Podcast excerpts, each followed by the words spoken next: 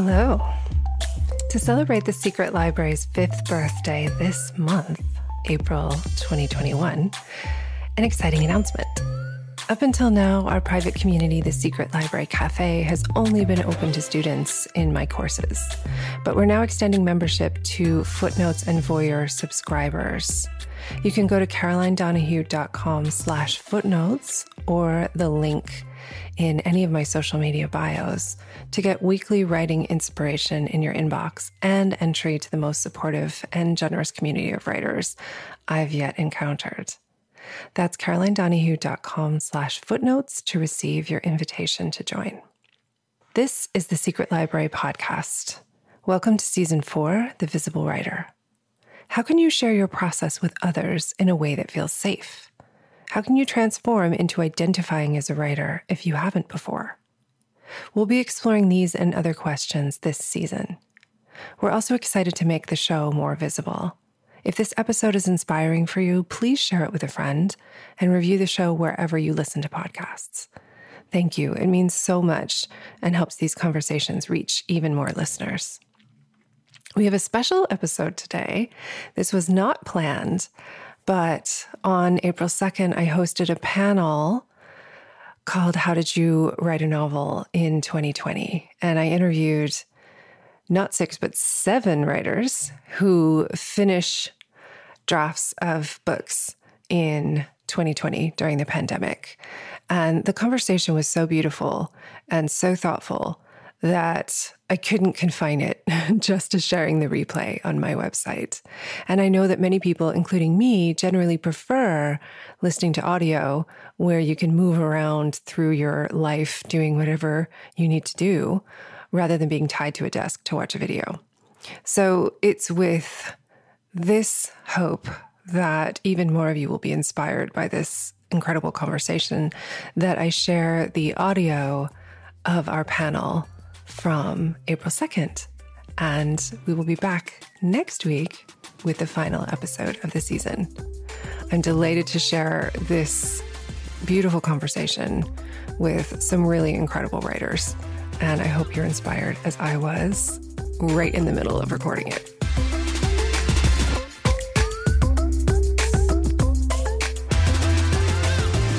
Okay, so we have a lot that we want to cover. We've got a lot of amazing people here you're going to get to know, and I want to turn it over to them as quickly as possible. So I'm going to start with our first question, which is How did you feel about the possibility of writing a novel for you before 2020? So what what did that bring up for you? The idea of could I write a novel? Um, who wants to jump in first? I'm watching your faces to see who is Sandra. Yeah. Hi. So for me, before 2020, the idea of writing a novel was laughable, I think is the best way to put it. Um, I've always been writing, but never considered myself someone who would write a novel. I was very interested in short stories um, as a reader and as a writer. And I was really, really focused on that that world. And so, and for me, be, being uh, very much an underwriter, a novel felt um, like a mountain, like something, and some a mountain I didn't want to climb. Like I was wanted just rolling hills instead. And so for me, it just felt no. Um, was just a big no. uh, so yeah, laughable was before 20. Laughable and no. I'm laughable loving it. Yeah, loving it. Who else? Sasha. Uh, such a great question. And I love that it's before 2020. Um, because for me, I always thought, oh, and I had, you know, sort of vomited out a first draft of, of something, which I returned to. But uh, I was just desperate to get a job and I was sending out resumes and I was like, I have to earn, I have to earn. And I just was trying to make this corner turn in, in my career, going from consulting back to uh, having a full time job. And so I just felt like there's never going to be the time. And suddenly, when lockdown happened, all of my clients went away. And um, I, it was just there was no point in sending out a resume. So i just decided okay i'm going to do this. And um, I, for me, really about giving myself that time and feeling like it was okay to to invest that t- you know my such a valuable resource of my time into uh, this imaginary thing you know of, of a book. Love it thank you who else lena yeah. Um, for me, before 2020, I had this desire that I wanted to write a book, and I was working on writing a book whenever free time allowed. But there was the other side of does this really need to be done? You know, as a full time mom and homeschool parent before 2020, I was already homeschooling. There was like, there's always something else that needs to be done. So when 2020 happened, I they but they butted up. It was like I need to do this. This is something I need to do. You know, it, it, 2020 gave me that realization of I need to. I have a cat. Obviously, I'm talking, so he's now knocking things off the table. Um, Classic. This was something I needed to do for myself, right? To, you know, it just like it, it rearranged priorities and desire and need finally met, and that really helped. I think push me over, but I didn't realize the gap was there until that moment when I had to make the choice that, yeah, this is what I'm going to do. You know, it's no longer, uh, maybe when I get to it, you know, which I had been working on it for five, four or five years before I came to this. So it's, it was there. It just wasn't getting done. It just wasn't. Love it. Thank you. Yeah, Catherine. I can follow up on that. So I have written a novel before. Um, this this dream to draft process was doing my a second novel for me, but I had taken ten years to work on the first one. I'm a journalist by profession. I write. I've written many many short pieces, but to write a full length novel uh, took me a long time, and it got written in little bits and pieces around all my other writing and raising my family and um, just life. So to in 2020, I don't think, or before 2020, I had confidence that I could do something faster and really produce a first draft in a reasonable amount of time. And having written a, a novel already, I know that the first draft is just the very you know very very beginning of a very long process so if you can get that first draft out of the way um, it just it, it frees you up to do all the tinkering that's going to come later. And it was just so wonderful to fast track to that point. So I, before 2020, wouldn't have said it could have been done in three months and have a viable product that I would want to keep working on. So that was the big surprise for me with this. Awesome. All right, Sarah. Well, I can piggyback on both Lena and Catherine because I'd been working on mine for in bits and pieces and dribs and drabs for 12 years or something. so for me to say, oh yeah, three three months, yeah, right, no way. Um, so that that in itself was astounding, um, but also that that realization that I was using not writing as the whip that I could use to beat myself silly. Mm. That was like such a huge thing for me to to realize that you know yeah it's it's okay to say I want to do this, and and it's okay to to have that you know even if it's 250 words or, or 150 words a day to have that as my own little nugget you know? That was that's what I needed. And that was valid.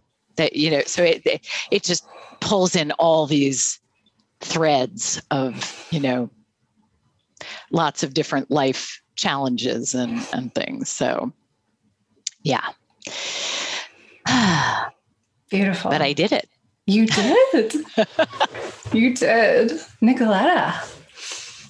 I've always wanted to write a novel. I never wanted to write short stories. Um, but I was always until 2018, 2019, I didn't really take it very seriously. I was just like, I have a full time job and it's a long hours job in as a lawyer. Like I write all day. I don't want to stare at a screen at night. This doesn't work. I need to come home from work and like decompress first. And then it's 9 p.m. And then like, when am I going to sleep? How's this going to happen? I tried taking it more seriously in 2019 a little bit and started thinking that I could possibly actually do this, but it still felt like after spending, I don't know, 20 years in secondary school thinking about it, it still felt like this is never going to happen. Who am I kidding? Why am I doing this? Like, it's a nice hobby, I'll whatever. It didn't feel, and even though I was working with Caroline, who made me try to make it, Titch made me want to take it seriously, I still felt there was this massive block of like, there's all this other stuff in life that is just as Lena was saying, taking up time and needs doing. And as Sasha was saying, like money needs to be earned and mortgages need to be paid. And that cha- I think that changed in 2020 because while I am still full time employed, even if I'm working from home, nothing else is there anymore, right? There are no, I live in London, there were no friends to meet, there were no trips to take, there was no museum to visit, there was no theatre to go to. There still isn't. so there's all this there are more pockets of time than there have ever been before. I would um, second so much of what I've heard there, um, but particularly what Nicoletta was saying. And I think that there, for me, there was a huge disconnect between this idea I had of myself as, being someone who would write a book and then someone who actually did anything about it because I would just create so many reasons not to, or I would give myself lots of excuses for, well, I don't have a good enough idea, I don't have this, I don't have that. Um, so yes, I, laughable was a, a, a, I mean, an aspiration, but it would, I also would have made myself laugh if I'd have said, you know, I, I, I would write a novel. So um, I echo everything that everybody else said about 2020 just kind of giving you a bit of space to think and and focus in on something you want to do rather than dealing with life um, and allowing that to, to to sort of be in the ascendancy you know to actually prioritize it. Absolutely. Love. Thank you. So we're going to move on to our next question and some of you have already started answering it. But if you if you reflect back on the experience of going from either struggling with a book, feeling like it took way too long, or feeling like it was laughable to try in the first place, what's the biggest shift that happened for you personally, even beyond 2020 or outside circumstances making more time? But what what changed for you yourself um, that allowed you to, to stick with it. Um, I'm interested in internal shifts. Yeah. Oh, we got good ones. Nicoletta. And then Catherine. Sorry, Catherine. Um, I guess one thing, one big thing was I think that you were offering, I mean, there was an element of you were offering a process to actually write a novel because so much creative writing is in like the world of classes and courses is focused on the short story. And of course, there are similar things and things that tie across stuff, but it is just nice for once to have had the option of like, we're actually focusing on the novel and we're focusing on the thing that you actually want to do as opposed to just all the skills you need and we're focusing on the short story or, or something else. Um, I think that made a big difference to me. And I guess the other thing was a kind of well, I, I mean, it sounds really bad, but what else am I going to do? Like, there was an element of this year, like, I can't go visit my family. I can't go visit my in laws. I can't go do all the stuff I normally fill my days with. So I can work and sit at home. And I am not a very kitcheny person. So all this baking banana bread and sourdough bread that was going on in London was just like, there is no way that is happening in this household. So I may as well do something. Yeah. yeah, it sounds very negative, but it was, I thought it was quite an empowering feeling at the time last March. Absolutely. I agree. It's like, why not? Catherine. Yeah, I felt the same way. Why not? What else am I going to do right now? And I had come into this on the heels of starting to pitch my first novel, having some success and interest, and then some rejections that kind of flattened me. And I didn't feel like I could keep pitching on top of a pandemic. So, one of the things that got me out of my slump with that was deciding, well, I'm going to try another book. Do I have something else in me?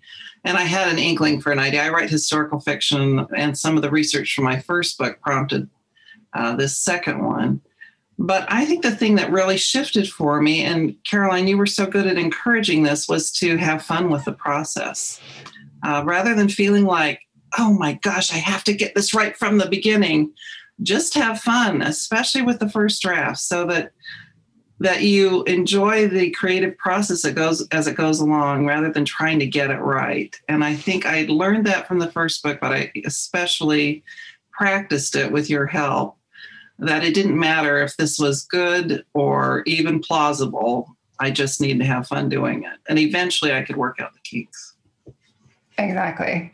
Yeah, I mean, writing a book is a crazy thing to do. I think we all present can agree that there's there's something kind of bizarre about being alone, focusing on something for years. We don't entirely know what the result is. So if we're going to do that, I mean, it's kind of horrible to not have fun in the process, I think. Um, unless you really enjoy not having fun, in which case I'm not going to take that away from you. Does anyone else want to answer about the big shift? Yeah, Sasha, before we go on. Okay, Sasha and then Joe. Yes. I would add um, for me, the biggest internal shift was um, dealing with the critic and that internal critic and realizing that every single one of us in the class had their own version of horrible critic voice and um, and so for me making peace with that finding you know you were so great about uh, giving us uh, tools and ways to uh, interact with the critic and um, i would say that uh, I've, I'm not sure I've made friends with the critic, but uh, we're on a, um, a speaking basis. Uh, but for me, that was the biggest, the biggest shift. Right. Yeah, that's a huge one. Joe. I, I, you took the words out of my mouth, Sasha. That's that's what I was going to say. In fact, I found something the other day where I'd obviously made a note of something you said very, very early on, where I was talking about some kind of like, well, what's my target? And I said something about, oh, I'm I want to get my short stories to a better place. This was before I started Dream to Draft, and you just said, you be careful about that because you're what does that mean? Your critic's going to keep moving that around. And i completely understand this now this whole sort of psychological game i've been playing with myself for so long. So exactly as sasha says this fact that you have this relationship and this this voice is now not going to stop me from persevering um, is, is a major major shift for me. So great. That makes me so happy I love it. Any I other? Also, yeah, yeah. Nina. I was going to say, um, for me, I had been calling myself a writer for so many years. It's something I always wanted to do, something I've always done since, you know, elementary school. I was a writer, I did poetry, you know, the whole nine yards. And so for me, it was, I just need to do this. And then Caroline, I don't know if you said it or if it was a quote, but I have it in the back of my head that I tell my critic all the time now. Same thing, tackling the critic was my work does not have to be published to make me a writer. So why not just do it? Why not just get it done? Go to the finish line. And accomplishing that, that was the biggest shift was like, okay, I'm going to do this. And you helped me give me the tools and break it down in small, manageable, meaningful little increments that felt fulfilling. And so there was like, at the end of the day, my creative side was fulfilled because I did this, you know. Gorgeous. Love. Sandra, did you have a hand? I thought I saw you. I had a little one. Yeah, let's hear it. it's a little bit big. uh, I agree. The the point about conquering the critic or I guess coming to terms, making friends ish, frenemies, I guess, with the critic is, is a, was a huge one for me too. But the other big thing was um, the support of, of all of you and our community of writers. I am someone who needs a lot of emotional support. I know that. I don't need other support I don't need so much, but emotional support is really big for me. And that was the key thing. That was that's what made the difference for me. Knowing that we were doing it together and being able to, um, within Mighty, within our forum, being able to um, use our chat. We call it Chat River. Use our chat and um, move through things together was huge. And I, I think that was that was that the critic and the emotional support was really big for me. Um, and on a personal note, uh, the internal shift for me um, was after my my son just turned three. When my son was born, that was the big shift for me, where it was kind of like, wow, you've been thinking about doing this for so long, and now what? And it was a huge, I mean, maybe it's an overstatement, but it was seismic. It felt like that big um, for me. So when COVID hit, when 2020 hit, what was the difference? The difference was I had less time. All my kids were home. I mean, he was only two, but my daughter is five, and like they were home. And it was this sense of kind of pushback against it. So not against them, but against the situation. Like, I'm going to do it anyway. And so it wasn't that I had more time, which is so counterintuitive. I would think that it, I always thought I needed all this time. Everything was in the way of my writing. It made me kind of sour a lot of the times. But when I realized that I could integrate writing into my regular life, that was also transformative. That didn't have to be mm. five hours every day in a cabin in the woods, like we always talk about, right? I know. I, I know. And I've told, I mean, for to, to that point, I mean, when it, when I've had that time, I've found it overwhelming. Yeah. Like when I've gone and specifically taken a writing retreat, I can't do more than two hours a day anyway. So to know that that's, you know, that's enough, I think is a huge thing. Yeah. Yeah. Okay. I'm going to jump, Sarah, I'm going to jump to the next one because I feel like you're going to have something on this one. um, I just feel it. I can feel it. Um, what do you wish you could tell yourself in former years about the writing process? And I'm thinking of, of you, Sarah, because you were talking about working on this book for 12 years. Um, like, what do you wish you could go back and tell yourself at the beginning of that 12 year process, or others of you also? If you have something you wish you could tell yourself back at the beginning. I, if I may jump in. Oh yeah, you, but, I called you out. I'm on the floor um, because I think I always wanted to be a writer, and it wasn't the direction I was encouraged into.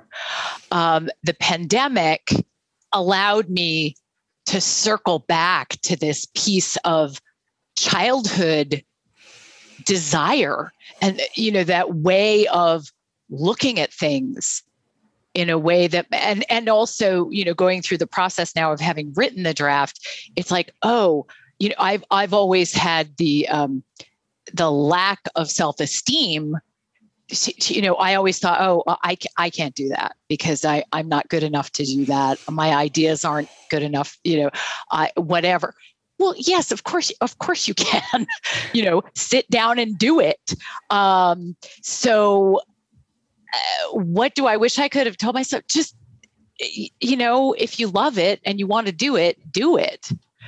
Don't, you know, and, and again, it all, you know, goes to the critic and, and all of those voices um, that we incorporate literally physically um, you know into our bodies that prevent us from going to that place of committing to what really feels right I love, I have a writing desk that is my desk, and nobody touches that desk except me. And it's got my things on it. And it's my, you know, it's that commitment to myself and my idea and my ability that you all, you know, helped me to get to um, after many, many, many years of self doubt and criticism, you know, self criticism and, and, which frankly is bullshit.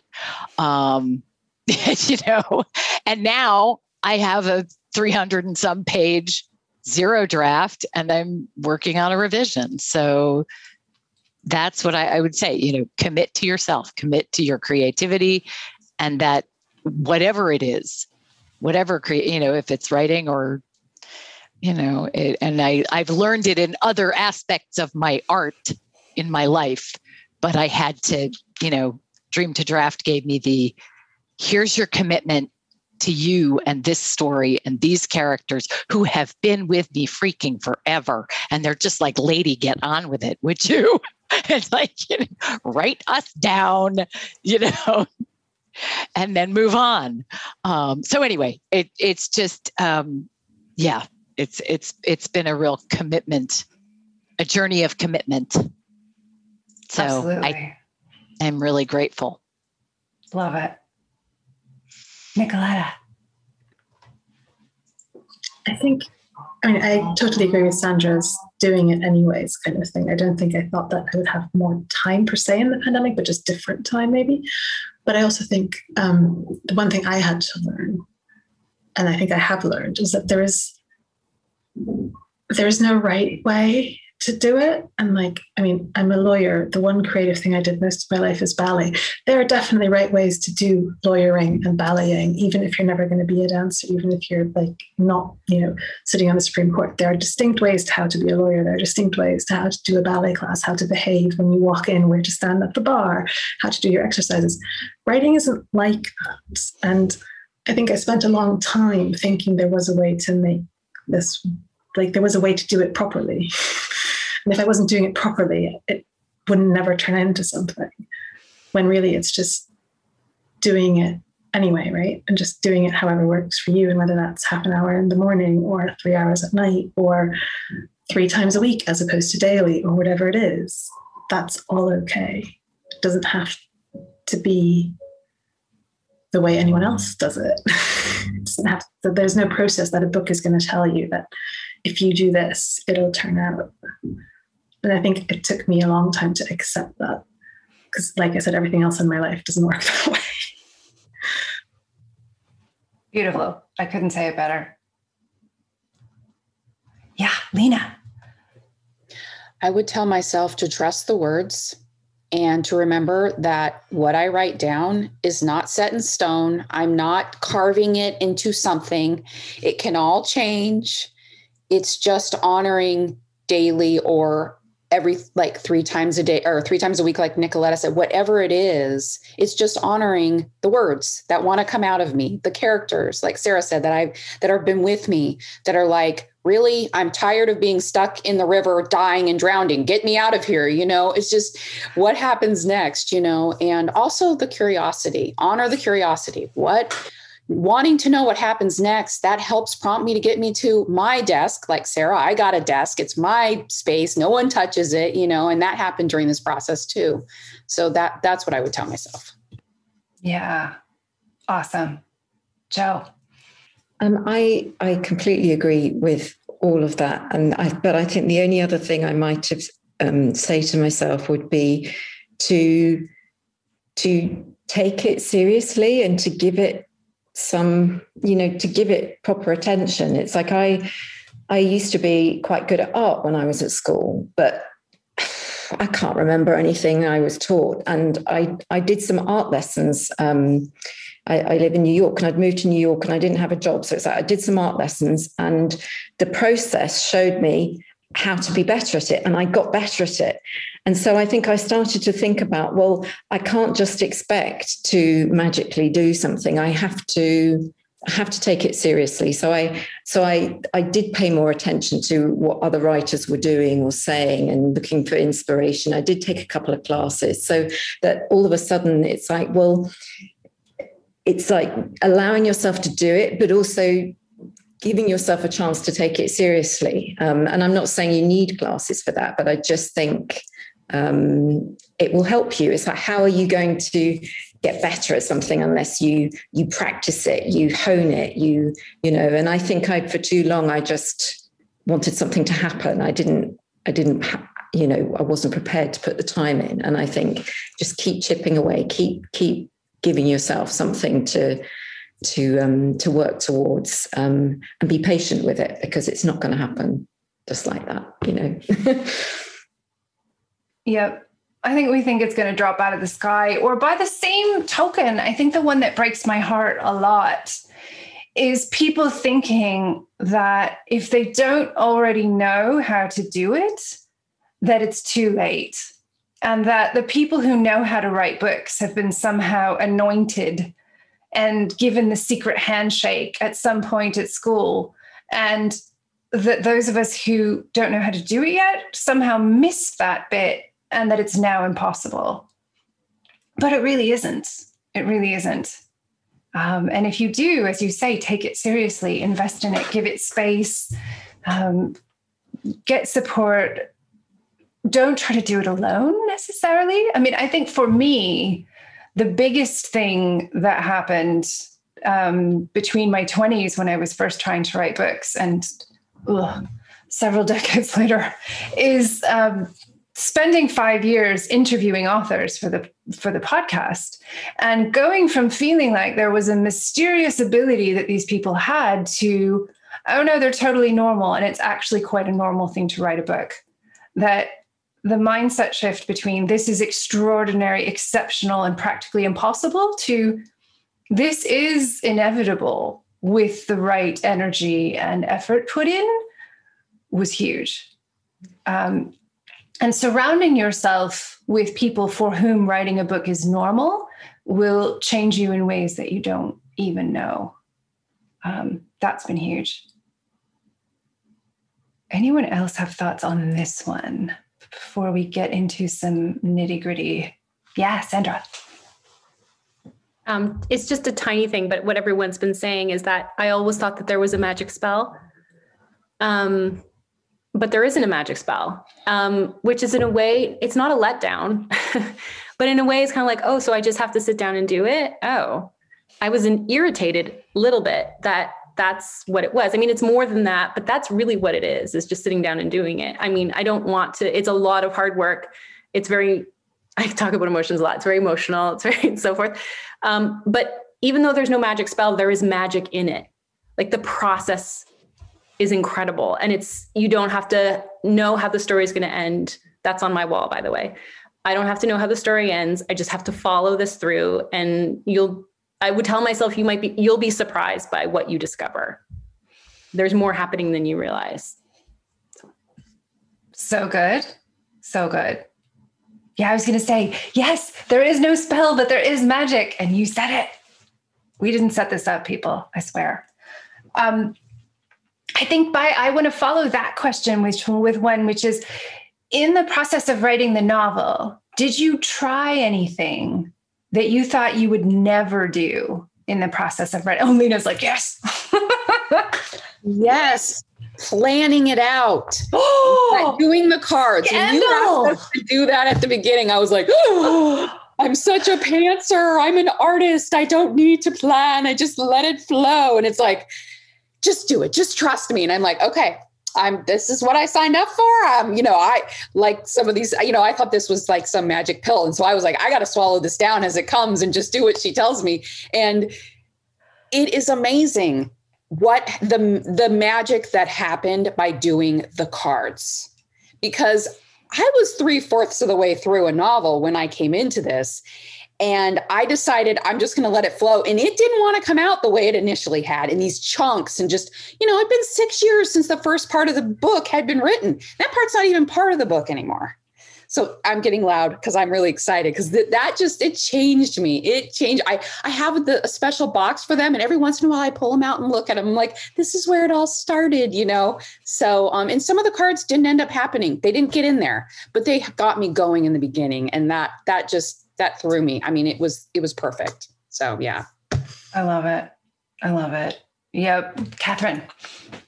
I would say the thing that um, I didn't think I would necessarily enjoy was the community.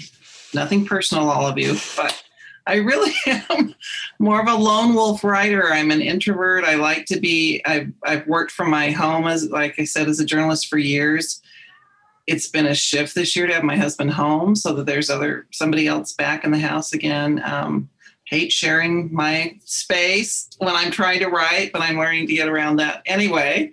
Um, the idea of the group being together. Also, I've been in workshops where so much of what you're doing is editing other people's work and listening to their work. And I thought the beauty of this was that I didn't, I'm enjoying the work I'm reading now and subsequent iterations of this, but it's not all consuming. And I think the beauty of Dream to Draft was that we weren't reading each other's work, but we were there with each other, showing up. The idea that it would be a motivation to be with other people to write was the, the mind blowing part of this. So knowing that other people were going to be there, I'm in California, so I would show up at seven o'clock in the morning, which was earlier than I usually got to my desk, but other people were there, and so I needed to join them um, you know, it was like having a walking partner that I was meeting to go out for um, my daily walk with. Anyway, that was a really eye-opening boon of the uh, the whole process was that there was a community depending on me, expecting me to be there. And I looked forward to being with them. And therefore, I did write more consistently and um, with greater joy. Again, back to my first comment, I, it was fun to do it that way. So that was that was the thing I didn't think I could do or wanted to do and really enjoyed doing. I love it. I mean, it's not like writers are known for being extroverts. um, I think you're certainly not alone in that. Yeah, I think for a long time we think, oh, I I like spending time alone. I like doing things by myself. I'm very happy hanging out in my imagination. That was always the case for me. And so it wasn't like I was missing being around people. But when I was able to do it with other people working on the same thing, that it was like having a jetpack that was really giving me some superpowers. Nicoletta, did you have something? Yeah. I think it's, it's going to slightly contradict Lena's point, but I think that's partially the point of this. Everyone's yes, going to many points of view. I learned I didn't need a I didn't need to know where my story was going. I didn't really need to know like I'm writing a mystery. I didn't need to know who was doing it, who was the murderer, or why necessarily at the start. Like I had a scene, I had an idea for something that piques my main character's interest, and then how that develops. But I didn't really have the ending until. I mean, the ending may have still changed recently, but I'm just like, you don't have to have a plan. You don't have to like sit down with like, this is my 180 or whatever page book, and this is going to happen. You can just write. And the other thing I learned, well, there's two other things I learned. One is you don't have to write in order. So, like, even if mm. you don't know what's happening, you can write what you think is the ending tomorrow and then see what, you know, fill in the rest some other time. This is the crochet square method, right? Mm. Um, but also, like, this is going to sound really basic, but it took me ages to accept. I still, I'm still not sure I fully accept this. You get ideas as you write. like you just sit at home and don't do anything and just live in your head all the time, trying to perfect the plot. I don't get as many ideas as if I'm actually writing. um, and I may intellectually, I'm sure people told me this for decades, and I read this, but I never really believed it. oh, until such it a huge one. Dream to draft such a huge one. Yeah, I think that we we think and in so many areas of life this is how we're trained. We're trained figure it out in advance, have have a plan and do it right the first time. That's that's that's what testing is about. That's what much of our training is is we're trained to approach things this way. But writing doesn't work that way, I find. That even if I have a plan, it can be a loose plan and that things change and that you have a loose and a flexible plan so that you have room for that and you have room for the unexpected because both you want to have a map and know where you're going but if you never stop and look at the view then what's the point of going? So it's this balance of of having a plan but being open to what comes up as you go. Yeah sasha. Uh, yeah i i for me, it was about um, not killing myself. Like I, I, I'm a, I'm an effort person, and you know, bull in a china shop has been said about me at times, and I just feel like I, if I'm not suffering and working my hardest and spending eight hours a day then i'm not really doing it. I'm not going to get anywhere. And so i would set up these of myself. And so for me, it was really about lowering my time expectations, my output expectations, and um, having those manageable, meaningful goals that we talked about. And the, the flip side of that, too, is like, it, well, when I actually finish, and that was always sort of some vague uh, marker i'm going to you know go someplace or i'm going to do something. But you had this idea of you know inspiration points and rewards and you know like wearing my rewards now. I bought myself little rings. They're not expensive but um to just celebrate. And for me i i would go like at the end of the day i'd like get in I, a swimming pool and i just like stare at the light on the water and you know be there. And and i had ideas would come and then I could incorporate that into my practice, but to trust that I didn't have to chain myself to my desk until the perfect sentence came out, you know? Oh, I'm so glad. I really hope nobody chains themselves to their desk until the perfect sentence comes out. That is really, if you're doing that, please unchain yourself now.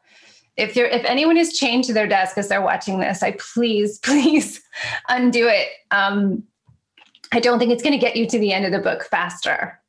I don't. I think after after watching a lot of novelists go through this process, um, unless you really love being chained to your desk and there's something really delicious about it, it's it's not it's not going to get you where you want to go okay so this has been uh, i'm so i'm so proud of all of you i must say i'm so proud of all of you i'm so grateful to hear from you even though i've watched you go through this process i'm just i'm so i couldn't be more excited about this and uh, so i want to share it with everyone here you know people were in varying degrees of having finished a draft never having done it, thinking it was laughable to begin in the first place. Um, there are lots of different places you can be when you think about writing a novel.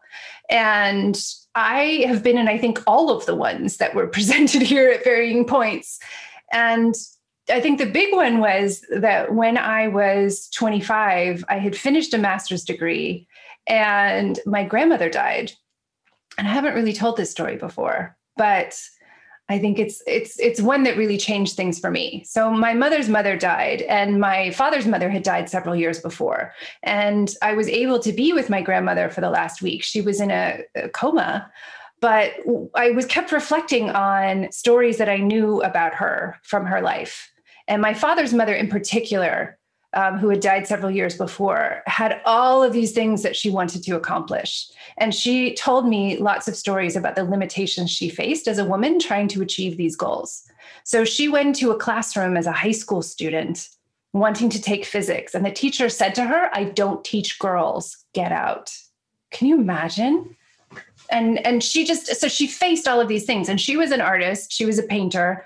Um, but she faced enormous frustration her whole life, not being able to pursue the things that she really wanted to do. She wanted to be taken seriously. She wanted to work and f- pursue serious goals. And my my mother's mother, who was the one who died when I was in my twenties, um, she was an incredible gardener, but she was never able to be like a, an academic horticulturalist. There wasn't really room for her to do this. She her role, the expected role was that she would be a housewife. And when she was a grandparent, my grandfather left.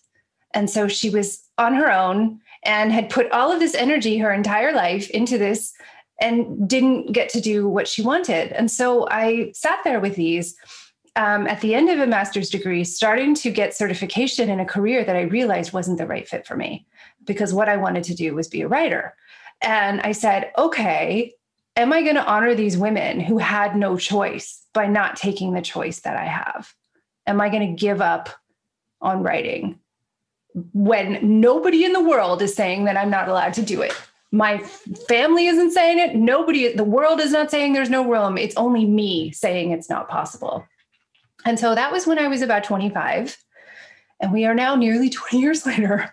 Um, and during that time, I took courses, I took workshops, I got to know writers, I started a podcast, I was a proofreader, I was an editor, I took an auction house publication to print three times a year. I managed a team of writers. I did pretty much every job I could do that was writing related.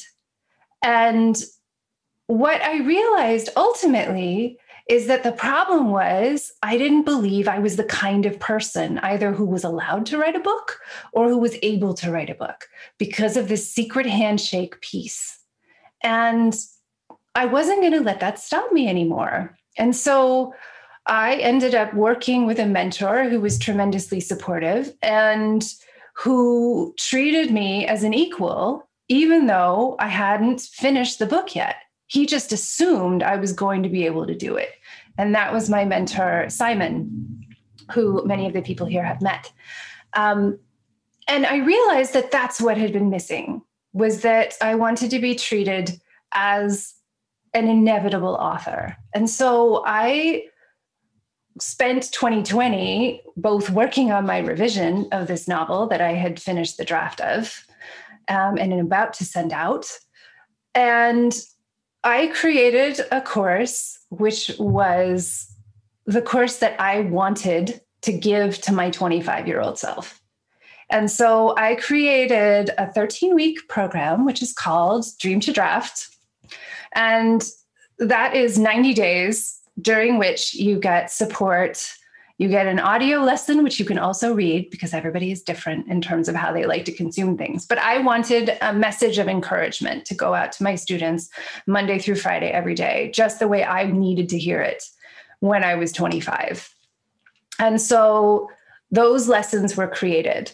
And then I wanted people not to feel alone. So we have a community forum and I wanted people to be able to ask questions and and hear from me. So we meet every 2 weeks and we have a group call and everybody is able to discuss and see each other much this looks very similar to the group calls that we had where everyone shares what's going on with them and they are able to talk about what's coming up for them and find that the question that you have, you are never the only person with that question.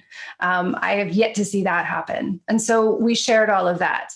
And then for those people who wanted more support or who wanted some story, um, workshopping, opportunities to talk about their story, places where they were stuck, there was an option. Um, I made 10 spots available in each program for people to work one on one with me. And people started to finish books. Um, everyone here is from the first round. We've since had a second round, which is going to finish a week from today. And today we're opening for the third round. And I, my dream, I realized as I thought about my grandmother and my 25 year old, I don't want anyone to feel this way about writing. I want people to feel that it's possible. And my sort of goal for myself is to help my this is my big number. I wanted to help a thousand people write books. This is my goal. I've got time. I can do this for a while, but um, if we all benefit by having books out there, if people feel they can't write books, then then we miss out on that book. And I think there is a sense of scarcity, like, oh, there's not room, there's no room for me. But really, now there's never been more opportunities and ways to publish books than there are today. And if you think about it, if you write a book, have you only read one book in your life as a writer? I, I, mean, look at myself. Um, whenever someone becomes a writer, they are just a more voracious reader. So, the more writers there are in the world, the more potential readers you have. So, I've never believed in this competition or scarcity. I think we benefit from everyone who joins the writing community. And the other piece is that it's not a secret society. Um, it, it was for a long time, the publishing world. But the biggest shift that I've made is to realize that the more of us write books, we're the ones who are creating the writing world. We are participating in it together. And by writing a book, you become part of what defines what the world of books is. You don't have to learn the secret handshake. You invent the secret handshake by being part of it. And everyone here is part of the secret handshake. And everyone listening can be. So, where you can go if you want to check it out, um, we have early bird open for the next week and is dreamtodraftcourse.com. So I will put that in the chat for you. And then I see we've got some questions building up. So I want to make sure that we get to those. So it's dream2draftcourse.com. Also, fun announcement. Um, we are going to have a teaching assistant in this round. And Sandra, who is here, is going to be our first ever Dream to Draft teaching assistant. And the more of you sign up, the more teaching assistants I get to find. And as you can see, there is an abundance of beautiful people in both this and the course finishing next week who you would be so lucky to learn from. So I'm delighted that this is something else that's going to be added. in addition, um, for early bird, we're going to have a workshop. We always have a, a workshop before we start. But I had this, I seem to have these like things that happen again when I'm not chained to my desk, when I'm kind of messing around. Um, so, in talking about structure and planning, we have talked a lot about structure, but I've always fought at the idea that there is no one structure to define a book. Structure can change. And yet, there are helpful principles that can help you organize your ideas. And so, I realized um, that there is a way that the tarot and the plot embryo combine. And I am going to be teaching what I'm calling Wheel of Story, will be our workshop that will be available to early birds um, before we start. So the course starts on May 17th, and the 15th and 16th we'll be having um, workshop sessions where I will teach you Wheel of Story, which sounds like Wheel of Fortune in my head, but I kind of love it. I'm like, Wheel of Story. um, so that's um, that's the overview of the course. Uh, we have 10 spots for plus. They almost always sell out during the early bird. So if plus, if you want one-on-one time with me, I would grab that quickly because that goes fast. Um, but we have a lot of spots. Okay, so I see we've got questions. Let's get in there because I think some of them are for me and some of them are for you, gorgeous people. Okay. Um, okay, we've got one from Adan who says, Is there anything that's consistently and maybe unexpectedly fun that went with the internal shift of writing? I will I will answer that first. Hold that up again, Sasha. Oh, stickers. Oh my God. Yes. Um, I think consistently, I don't know if it's unexpected. Maybe the volume of, of oh yeah, pens. Ooh, is that a TWSBI, Lena? yes. Okay. So stationery love is definitely something. And that, like any other art form, tools matter and you're allowed to have tools that you love. So if you don't believe me, I encourage you to listen to the Secret Library podcast with Amy from Mark and Fold because we went on a whole thing about how you deserve tools you love. So I would say having tools I love is something unexpectedly fun, allowing myself to have those and and not feel like if I was a real writer, I'd write it on a cocktail napkin with a with a crappy pencil that's not even sharp. Um, not correct not correct. Um, I if I was a real writer, I would get a pen I love and have tons of ink colors that I adore writing with. Okay, so what about you all? Consistently and unexpectedly fun that went with this process. Lena. Um, one of the ideas that you teach us is how can I make this worse for my character? Yes. And that was kind of fun. Like how can I make this worse for her? You know, what is worst case scenario? What can I do here? In in you know it's kind of like flipping the critic. It's like okay critic you always got something horrible that you think is going to happen to me so let's you know channel this to the and that was kind of fun to see what would come out each day Totally agree. I think, yeah, embracing your inner sadist is surprisingly fun. Like, if you get to the point, like, oh, you guys are gonna get it today, going in and not feeling like, oh, I'm, so, I'm, I'm a horrible person. I can't believe I'm gonna do that to these people. No, if you're like, yes, this is gonna get gnarly, and embracing that, oh, delicious. Also, Lena, I would say magically receiving a desk from a hit of intuition. I would add that for you. Lena like manifested the desk of her dreams. I, I did. I'm I was blessed. I completely agree. That was a wonderful gift. Yeah, so so so magically calling in tools that that you need. Amazing. Oh yeah, somebody wants to hear how you did the desk. Can you tell the desk story, okay. Lena? So I was literally trying to write my book on my kitchen table. No no it, there's nothing wrong with that it worked for a long time but you know when i got to the so many words, you know, 1500 to 2000 words a day. And I'm trying to do it with kids and the dog and the people. And I'm like, I'm done. I need a space for myself and I'm going to get a desk and this is going to be the desk. And I just like had it in my mind. And within three days, I found it on um, the Facebook marketplace. 100 bucks for this massive oak desk with all of these little places to put things and hold all the pens and the ink and yeah i mean i have little boxes where i can hide things and i mean it was just so and it was because I really believe it was because I was in the magic of working. And it was like, this is the next step. This is the next tool. I've got to have the desk. So no one's touching my stuff. No one's in my space. You know, this is me. And they would even see me at my desk and like walk out the room, you know, like they knew what was going. It became this magic bubble. So it was so perfect. Oh, gorgeous.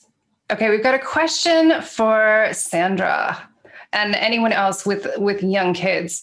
Um, question for Sandra and others with young kids. I loved what you said about doing it anyway. I too have young kids, and everything you said resonated so much. I am tired of waiting. What are some of the specific strategies that you found for integrating writing into your everyday life?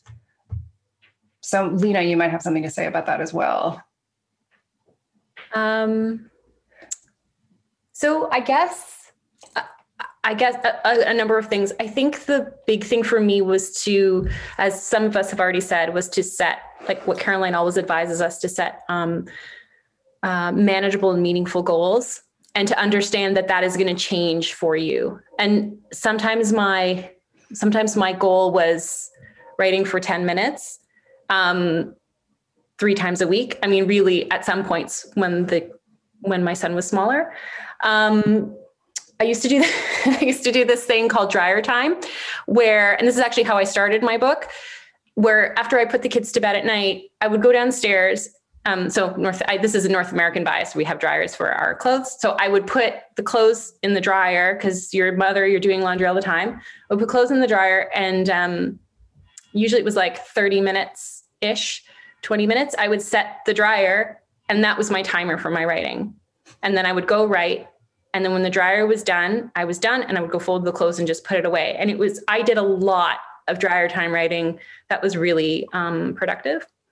But I think the biggest, those are smaller, like more practical things. But I think the biggest shift is asking for help, which I'm not very good at. And I just decided to get better at that. Um, um, my husband, when COVID hit, um, his work ended. And so he was home. And so that was really helpful. Like I wouldn't have been able to write at the level that I did without him. Uh, and my mother lives close by, so she helped too. So asking for help is really, really big. Um, and then the bigger shift, I think, is that it mattered that I did this. And so as opposed to before seeing it as this is time away from my children. I'm not a good mother because I'm not with them. And I guess like this is going to make me cry probably because I'm not with them all the time. That means I'm a bad mother. I'm sorry. Um, yeah, it's actually the opposite. You're a better mother because you're doing it. And I could be more present for them because I put in that time. So that's probably the first thing and then asking for help and then making smaller goals. I went backwards. but um, yeah, that was the biggest thing. But you can do it. You can definitely do it. And I was very much of the mind that this is impossible. But with this amazing community of writers and Caroline's leadership and all of that, it is 100% possible. Yes. Beautiful. I'm going to just follow up. Same thing. I would make the manageable, meaningful goals for the week.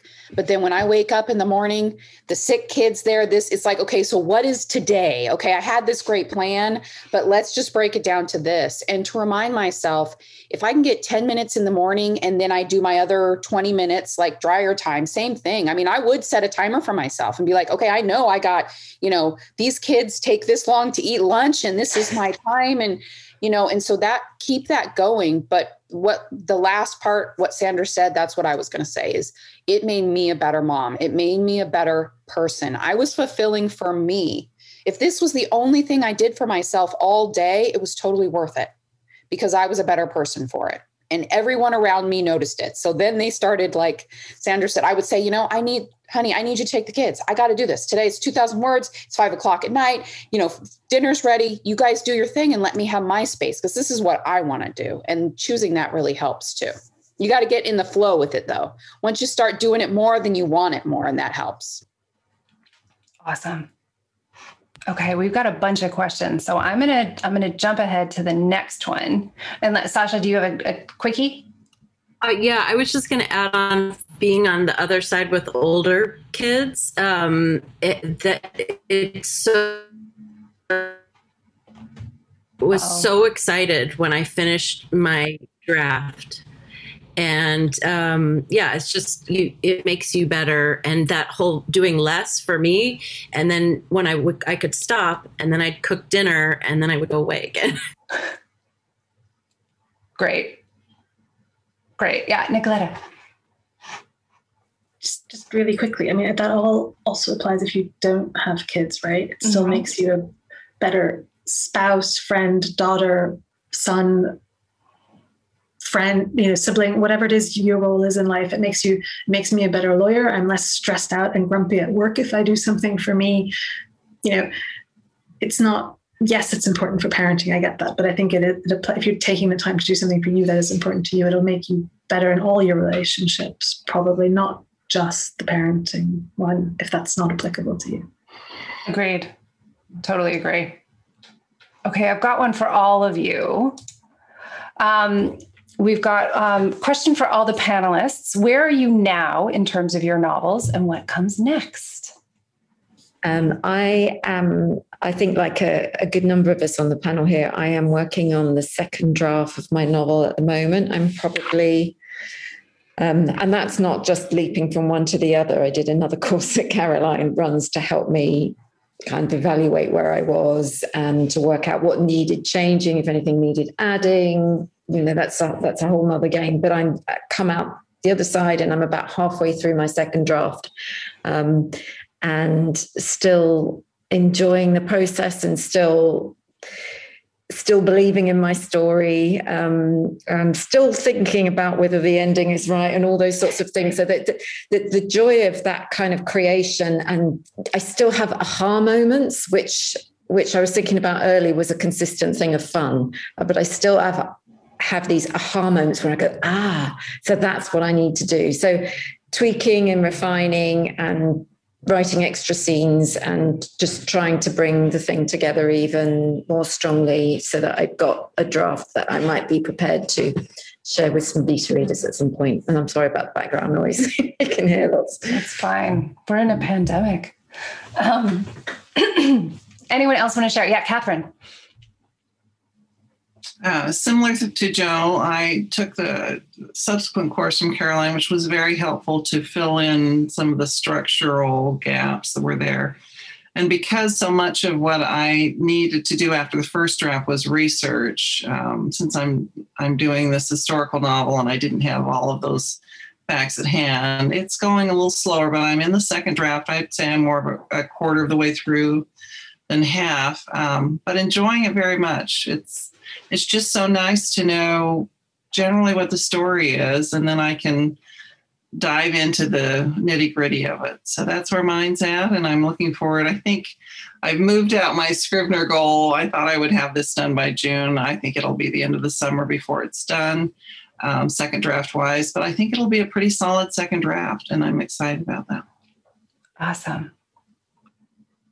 Anyone else? Where are you now? Yeah, Sasha. I would add um, for myself, I I feel like I was invited because I'm the true imposter. Uh, because in the first, I've I've taken Dream to Draft now twice, and in the first one I did a, a pilot script. So I was like on my own, uh, you know, ad- adapting all the lessons and whatnot. Um, and so I've already gone through um, another draft of that, and I'm planning to return to just uh-huh. set it aside so I could really be fresh with it.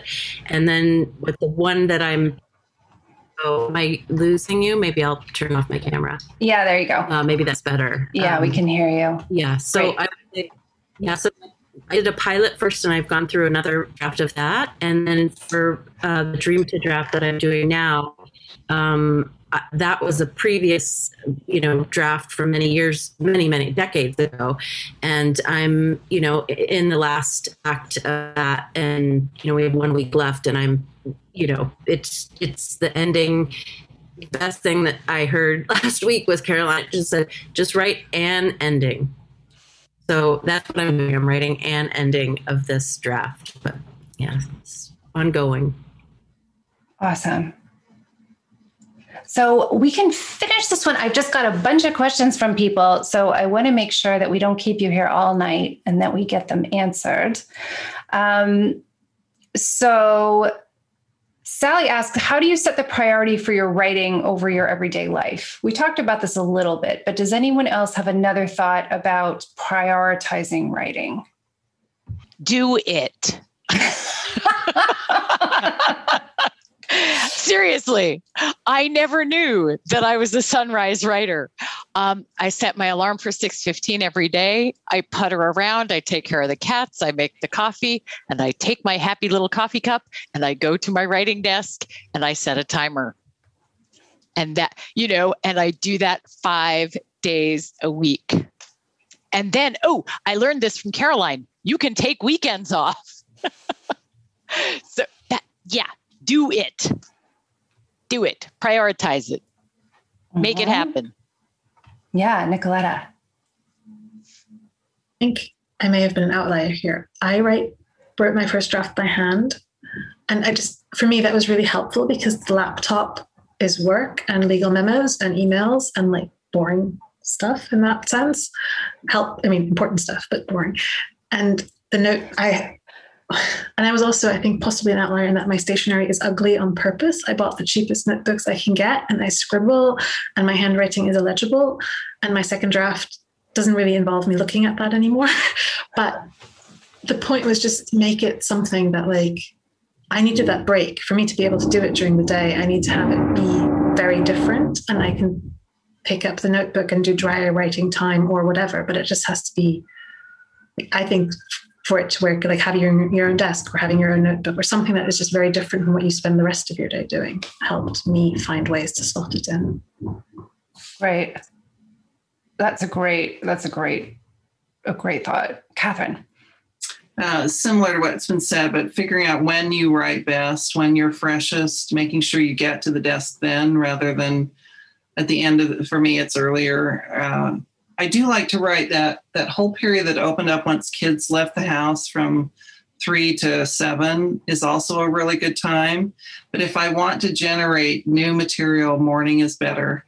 And so knowing that and protecting that. And I think sometimes it's hard. In the pandemic, it's been easier to do it daily because I have fewer demands right now. But prior to the pandemic, and I assume as life starts up again, I would take at least two days a week where not only I knew those were days I was going to focus on writing, but my world knew that. So friends knew mm. I'm not available for lunches on Tuesday and Thursday. She she writes. What's with that? You know. But I think you do have to let the outside world know as well. These are this is protected time for me and I'm not available then. Yeah, that's huge. I think people will assume you're available if you make yourself available. So I think a huge thing for me has been saying, I don't have to answer email after 30 seconds. You know, I people will keep for an hour or you know an hour or two so having those kinds of things where it's like uh, there's allowed to be a buffer between you and the world i think you can fit more into those pockets yeah joe and I was just going to add about, you know, having some flexibility because I know that I built in for a while, I built in a thing where I would have my particular beautiful smelly candle and everything would have to be just so. And then, and now I'm, you know, in my writing zone. And then I would come up against something which all of a sudden it just wasn't happening.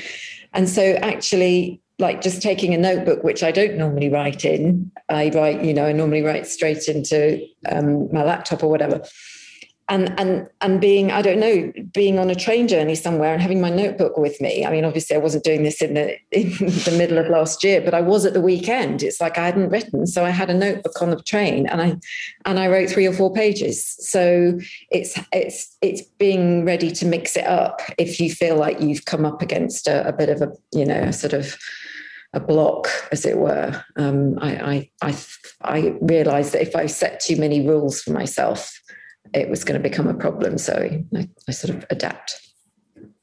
Love it. Okay, I'm going to jump to um, this is a good one. were there any of you who didn't complete your novel within 13 weeks? And how did you structure your time after the course ended to continue the dream to draft effect? I love the phrase dream to draft effect. Yeah, Nicoletta.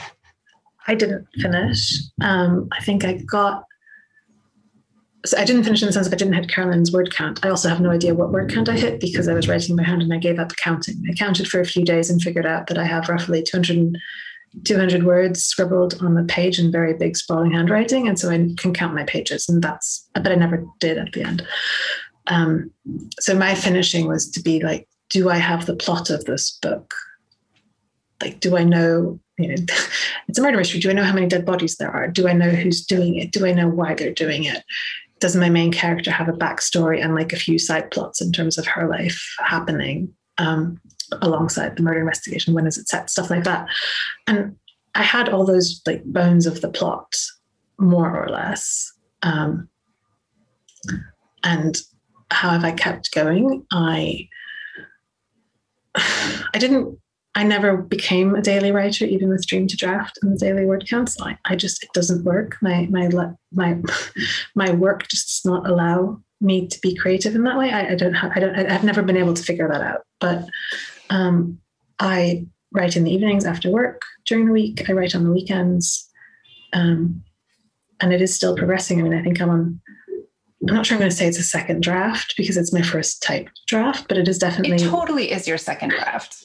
I can totally say that. so it is, it is, I'm working on a second draft in, in Caroline's other course at the moment or critique group at the moment. And I think it's I don't think you can keep, I'm not sure you can keep up the dream to draft kind of forever anyway. I don't know how anyone of how any of you felt who were doing 2000 words a day at one point or 1500 at one point. Um, yeah, I'm like, it was never 2000, you guys. Sorry, I didn't, I just, meant, I'm not sure it always. if you did 2000, that was by choice. Uh, I can't do 2000. But I'm not sure it, it, can keep up necessarily past three months, depending on what your mm-hmm. life is like, even if you're not like me and you did finish it. And if you did finish it, you probably need a break anyway and think to think about it, what happens next. So I think I just had to find something that worked for me. And I, I used Dream to Draft to find a writing structure that worked for me. And I just kept that up. It wasn't, I'm sorry, it wasn't Caroline's word counts. It's okay. I don't keep those, I don't keep those beyond that period of time either. Um, and I think it's more important that you find what works for you. So I think it's good that we have a variety of responses to that. Thank you. Thank you for that. That's really helpful. Um, okay. So, okay, we've answered that and we've answered that. And then, um, are there any areas in your writing you feel weaknesses in and are working to improve on, like description or dialogue? Did anyone feel like, oh, I really have a hard time with this um, and are working to improve? Thoughts on that? Yeah, Sarah.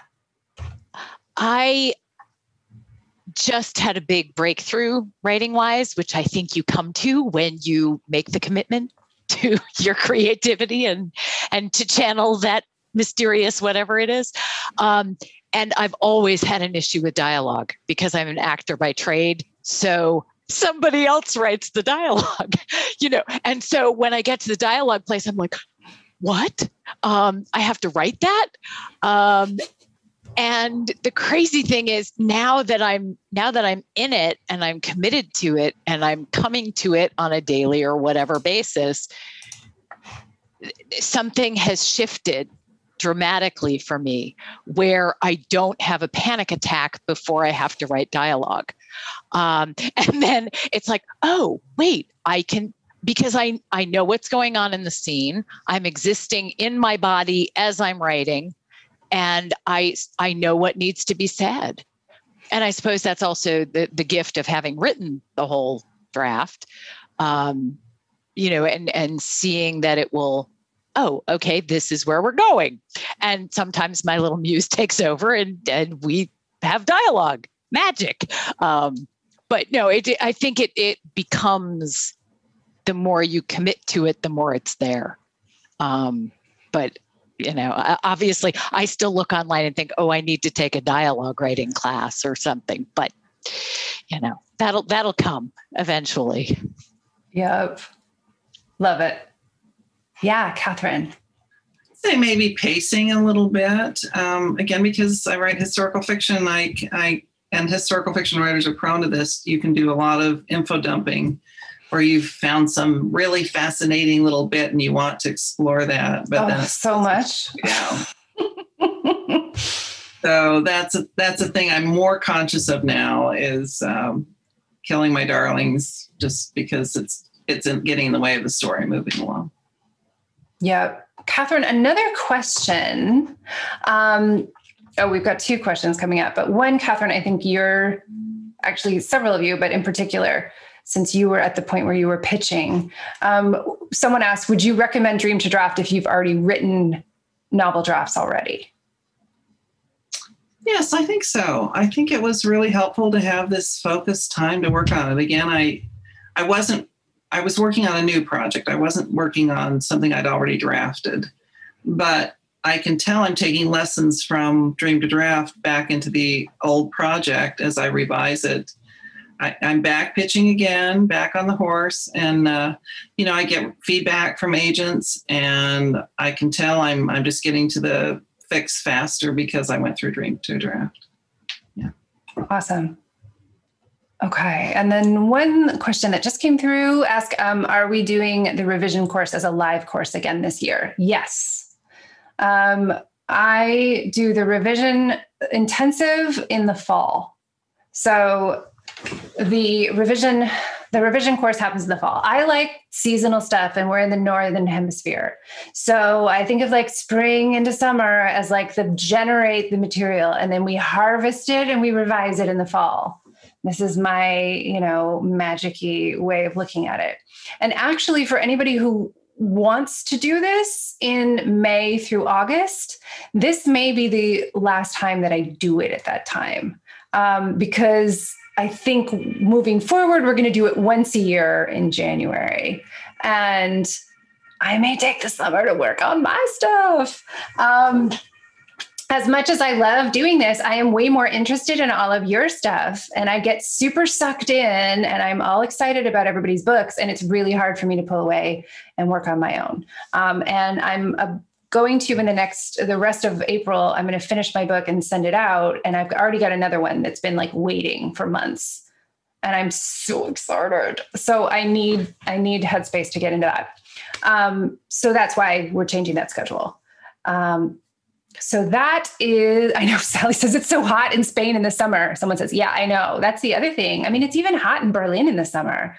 And anyone who's lived in Germany knows, at least in Berlin, we do not believe in air conditioning here. We don't do it. No, no. Does not matter how hot it gets. It is not Los Angeles here. um, so, yeah. Okay. Well, this has been amazing. I am completely honored to have had wonderful people here. I'm, as always, so proud of all of you. It's a joy to share all of your insight. Everyone can see how brilliant you are. And, you know, everyone keep your eyes, pay attention to the names on this screen because I am very excited for when we're reading these books. Every single one of these books is going to be out there for you, and you're going to be so happy when you have it.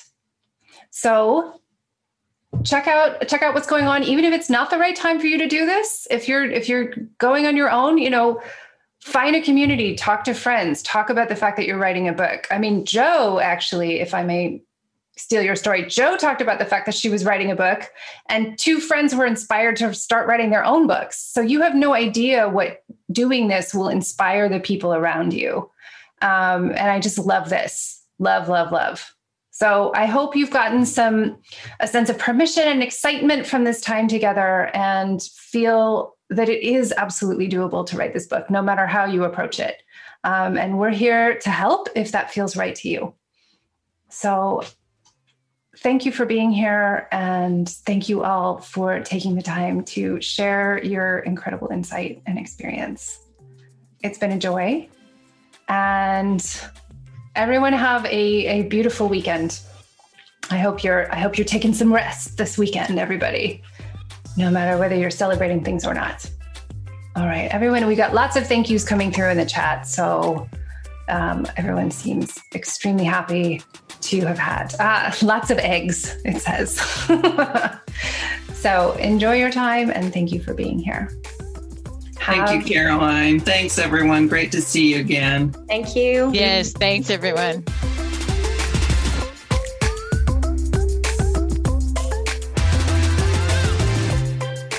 Thank you so much for listening to the Secret Library podcast.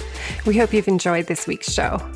You can keep the conversation going by leaving a comment in the show notes at secretlibrarypodcast.com or visit us on Facebook at facebook.com slash secretlibrarypodcast. You can also connect directly with me on Twitter or Instagram, where I'm Caro Donahue. That's at C A R O D O N A H U E. I look forward to chatting with you there. See you next week. Until then, happy writing.